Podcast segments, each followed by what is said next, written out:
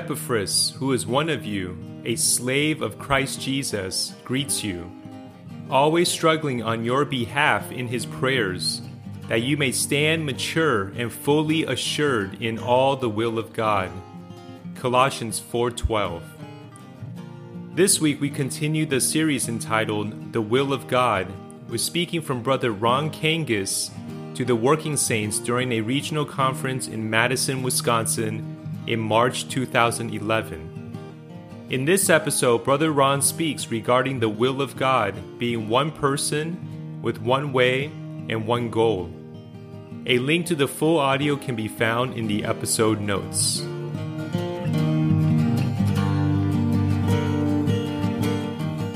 In Colossians 2 2, Paul speaks about the hearts being comforted and our having the full assurance of understanding. So now, the next matters, the three of them, are a contribution to your full knowledge of the will of God with spiritual wisdom and understanding, and also to your being standing mature and fully assured in all the will of God in such a way is that nothing will shake you. Nothing can shake you. You will become an unshakable pillar in the church life. And if the Lord's coming is not soon, and you pass into the peak responsibility bearing age, which is middle age, not young adulthood. Excuse me, but if I need heart surgery, I'm not going to a brilliant, Harvard trained uh, cardiac surgeon who's 33. Give me someone 60 who's done a few thousand of these, okay? I, I realize you're very good, you're promising, but uh, you're, you're, too young. You're in your learning phase. Um, uh, give me someone in, in her 50s, someone in her, whatever it is. And so, what will happen, what you need to realize, is that your whole human life will not get easier, it will get more difficult. It will not get simpler, it will get more complicated. It will not get lighter, it will get heavier. Um, th- this is just the nature of human life. It's a life of sorrow. It's a life of pressure. It's a life of limitation. But if the Lord can accomplish what He wants in the next period of time, along the lines will, that we'll suggest, then when you're entering into your 40s and being a young adult must end sometime in your early 40s, just as being middle age. It's got to end sometime. So I, I, declare the official end at 70, okay? Stop calling yourself even late middle age if you're 70. What you are, you don't know, I don't know either, but we're not that, okay? We're something else. So, what is the will of God? Uh, not first for your life. The will of God for God, the will of God in Revelation 4:11 because of which he created all things. What is that? Well, let's stay mainly with Colossians. The will of God is one person, one way, and one goal. Okay, that's the will of God. And when we have the proper knowledge of this with spiritual understanding and are fully assured in this, then we're anchored. Then we're anchored. And then in the rest of our life, we can develop in this threefold direction. Okay, the one person is the all inclusive Christ. God wills that every day we experience, enjoy, and gain Christ. That we become Christ men, that we are Christ seekers, that Christ is revealed in us, Christ lives in us, Christ is being formed in us, Christ is making his home in us, Christ is being magnified in us. He's becoming more and more to us. And the Lord, through the Spirit, will arrange endless situations, great and small, major and minor, for you to gain Christ.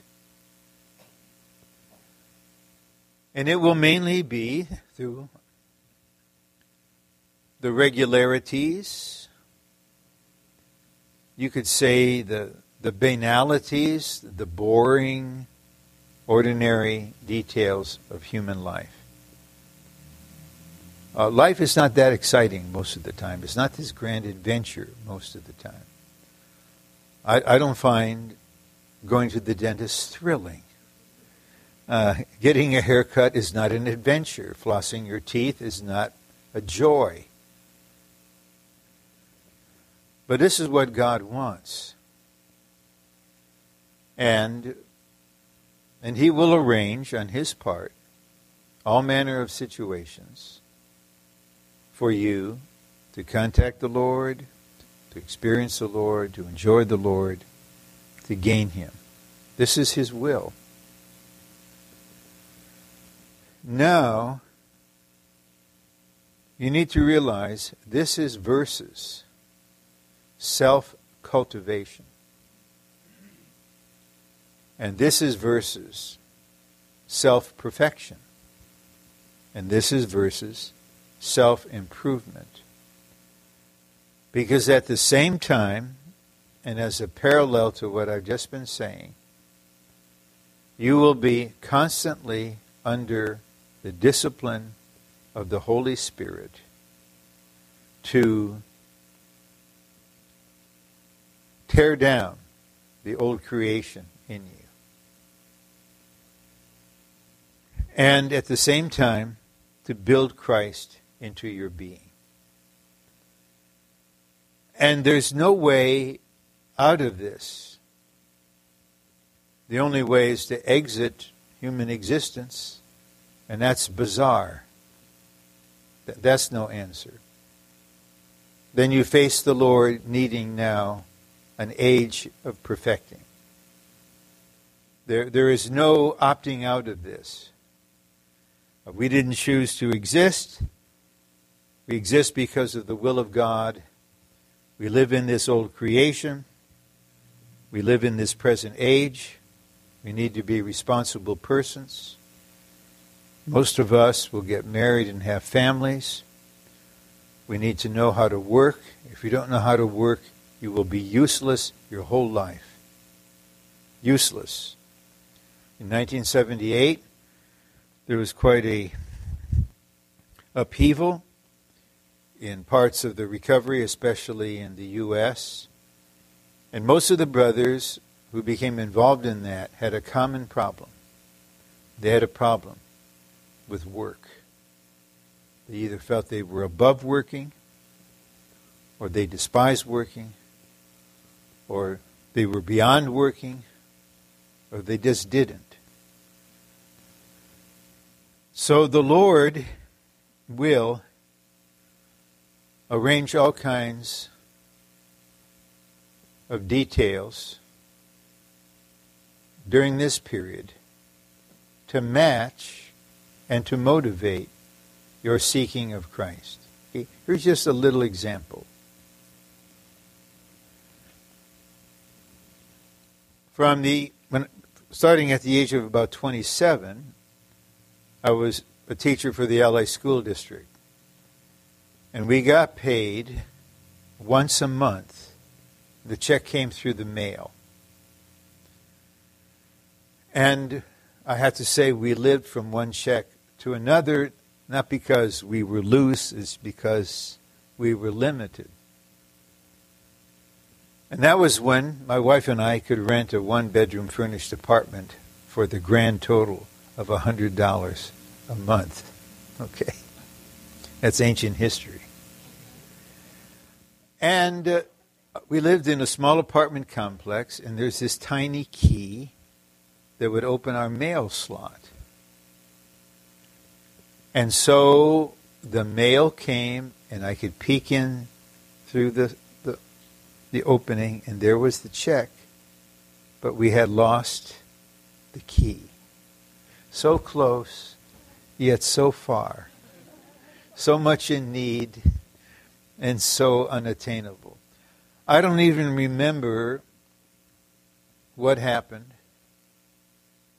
Another time, I did in fact have the key, got the paycheck out, and there was this Penny Saver shopping magazine and other things, and I put the envelope with the check inside of them. And I took the mail upstairs, and then I'm talking, and I said, Oh, this is just waste mail. So I tore it all in half, and I realized the check is there. Okay? Your human life will be an endless series of torn paychecks and locked mailboxes. Okay? Uh, I don't know what kind of car you have. I bought a Volvo when Volvos were affordable. And I really bought into the idea, even though it had dual carbs. Some of you may not know what a carburetor is, but there used to be such a thing. And there was one problem after another with this car. All under the Lord's sovereign hand that I would gain Christ. Not dramatic, not fun. Because God's will is Christ. The one way is the cross. Now, let me tell you, I pointed this out in one other young adults gathering, but probably not in the way I will do it now. But then I don't remember how I did it then, and so I'll just do it as it comes out. God solves all problems by the cross. He, doesn't, he does not negotiate, he terminates.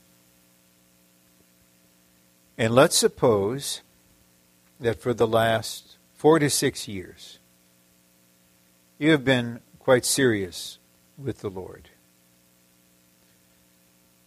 And you have, as far as you know, cleared your past. You're not aware of anything from the past that needs to be resolved. And you have consecrated yourself to the Lord, at least in a basic way. And so you have some experience of dealing with sin. And your conscience is sensitive. And when you have a failure, you know what to do and you confess it. And you've also had some dealing with the world, with the love of the world. And the Lord, through His discipline, will touch certain things that you love.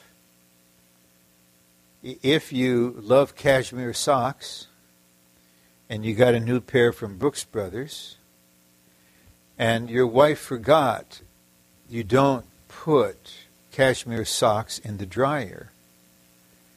You will now be able to love little sakis because that's what you now have. Maybe for your little girl's dolly, you got some sakis. If you have a reaction to that, other than good humor and maybe some cherishing to your wife, if you're angry, that shows you love cashmere socks, or you love that tie, or you love that pen, or whatever it is. But you should be somewhat passing through this. And then you know what it is to deal with the conscience. We're in tax season, and sometime between now and April 15th, probably, uh, you'll do something about it. Uh, I've got a date with my son and his computer who's going to shepherd me through TurboTax again. May the Lord have mercy on me. but I think I, I can do this. And so we, we care to have peace in our conscience. But you're now at an age where the Lord will lead you into the third stage of the experience of life, which is the cross dealing with the flesh, the self, and the natural constitution.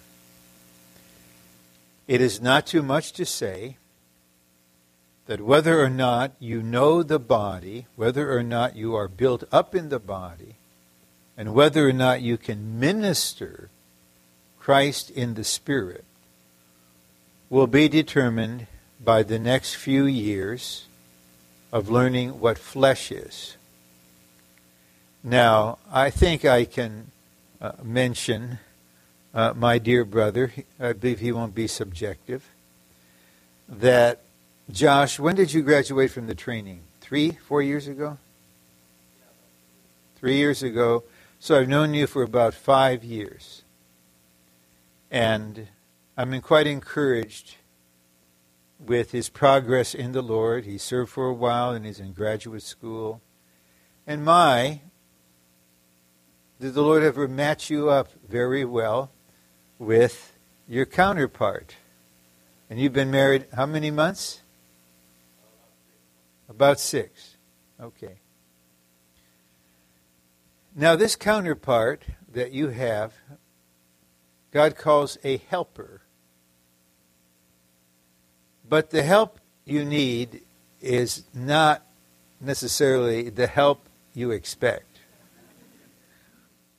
And my helper helped me very much to know what my self is.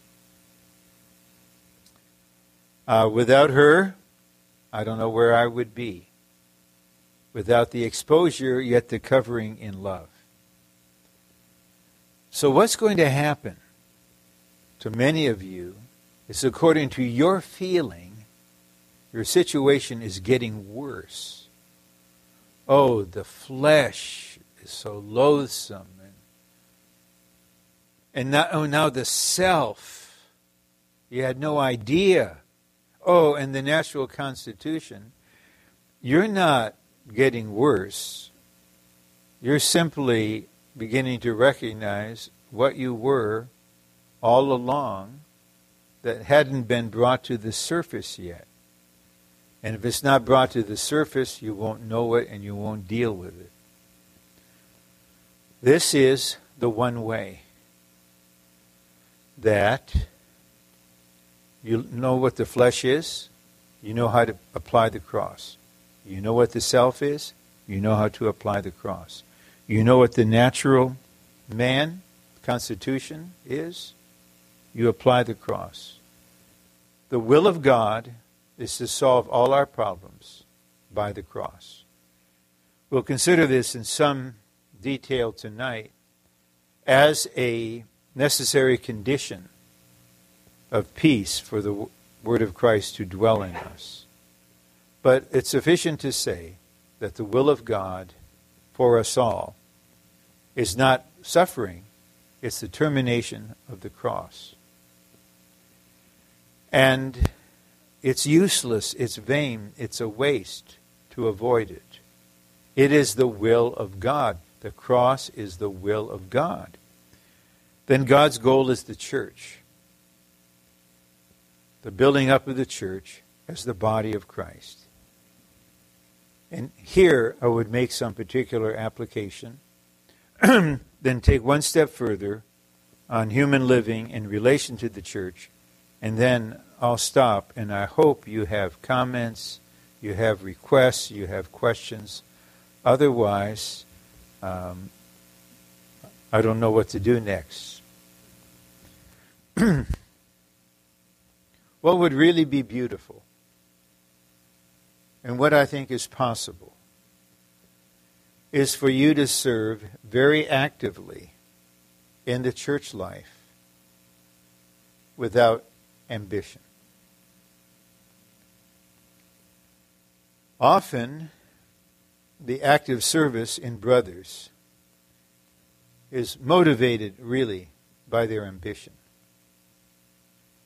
And they realize if I'm ever to advance, I've got to do a good job at, at whatever I'm at. If, I'm, if this is chair arranging, or if this is any other matter.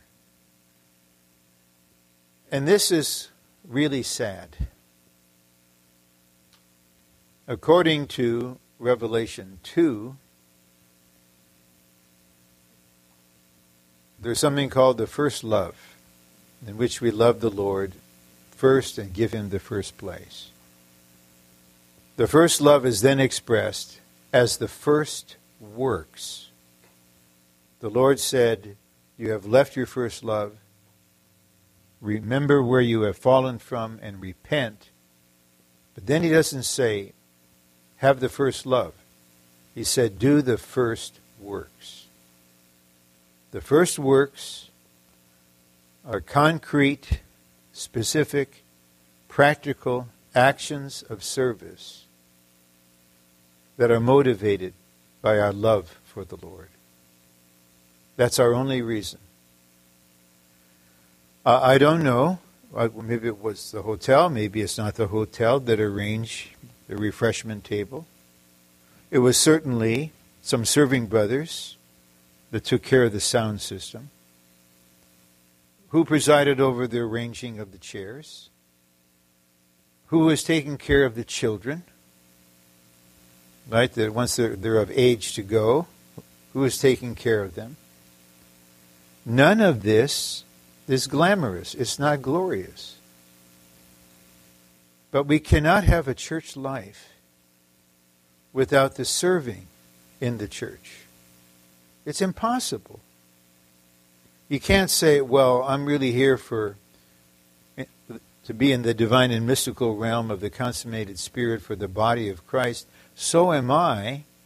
But the way into that realm is by the church as the procedure.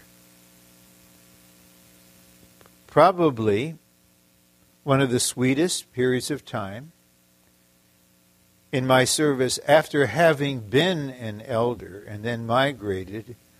And you know, by the way, the eldership is not transferable. You don't get this elder's license so that when you migrate somewhere, you know, you just haul it out and, and frame it and just say, I have an elder's license. Uh, there's no such thing. Then I returned to the West Coast was in Anaheim, and then I'm doing the very service that I did when I first came to the church life. Here I am ushering, and then a few years later, I'm on children's meeting. Uh, I'm in my 40s. I'm in children's meeting with the sixth grade boys. I ask the Lord to remember that service. If you don't serve, we can't have the church. We can't have the church life. And if you serve, and we're not going to like take you to a scanner, an ambition scanner. Uh, we're not suspicious. You're not going to be under interrogation. But if you serve because of ambition, it's going to damage you. It's going to damage you. There's no way out of it. And regarding the church, one of the basic matters that needs to be settled is to serve without ambition. You simply serve. The reward is with the Lord. You will serve according to the burden the Lord gives you, and you will serve according to the fellowship of the brothers. Brothers, would you consider serving on this? Unless the Lord forbids you, why would you not do it? This will take time. This will take energy. This shows that you're living for the goal. Now, I'm talking about a principle now.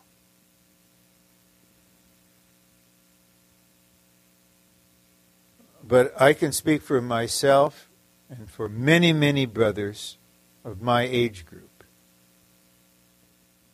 We would never accept any job that would cost us the church life. Never. There may be times you have to work extra. Of course, we will do that. We will let our superiors know we would do that. But there is quite a strong trend of career first, job first. And if the church life suffers, too bad. We need to reserve time and energy for the practical service in the church. That's not glamorous, as I said, it's not glorious, but it's necessary. And there's something we can experience of Christ and the cross and the body only when we're engaged in this. I don't know where the recovery is as a whole regarding this.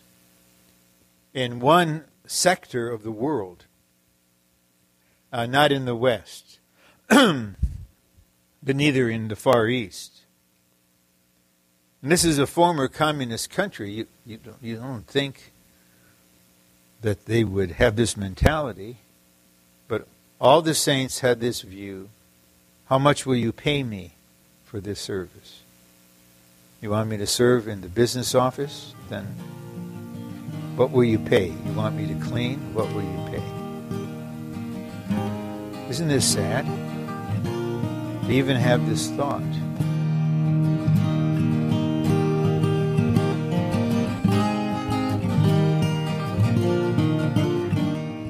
Thank you for joining us today. To hear the complete recording and other messages, please visit livingtohim.com. If you would like to receive regular updates from us, please subscribe to this podcast and join our mailing list on our website.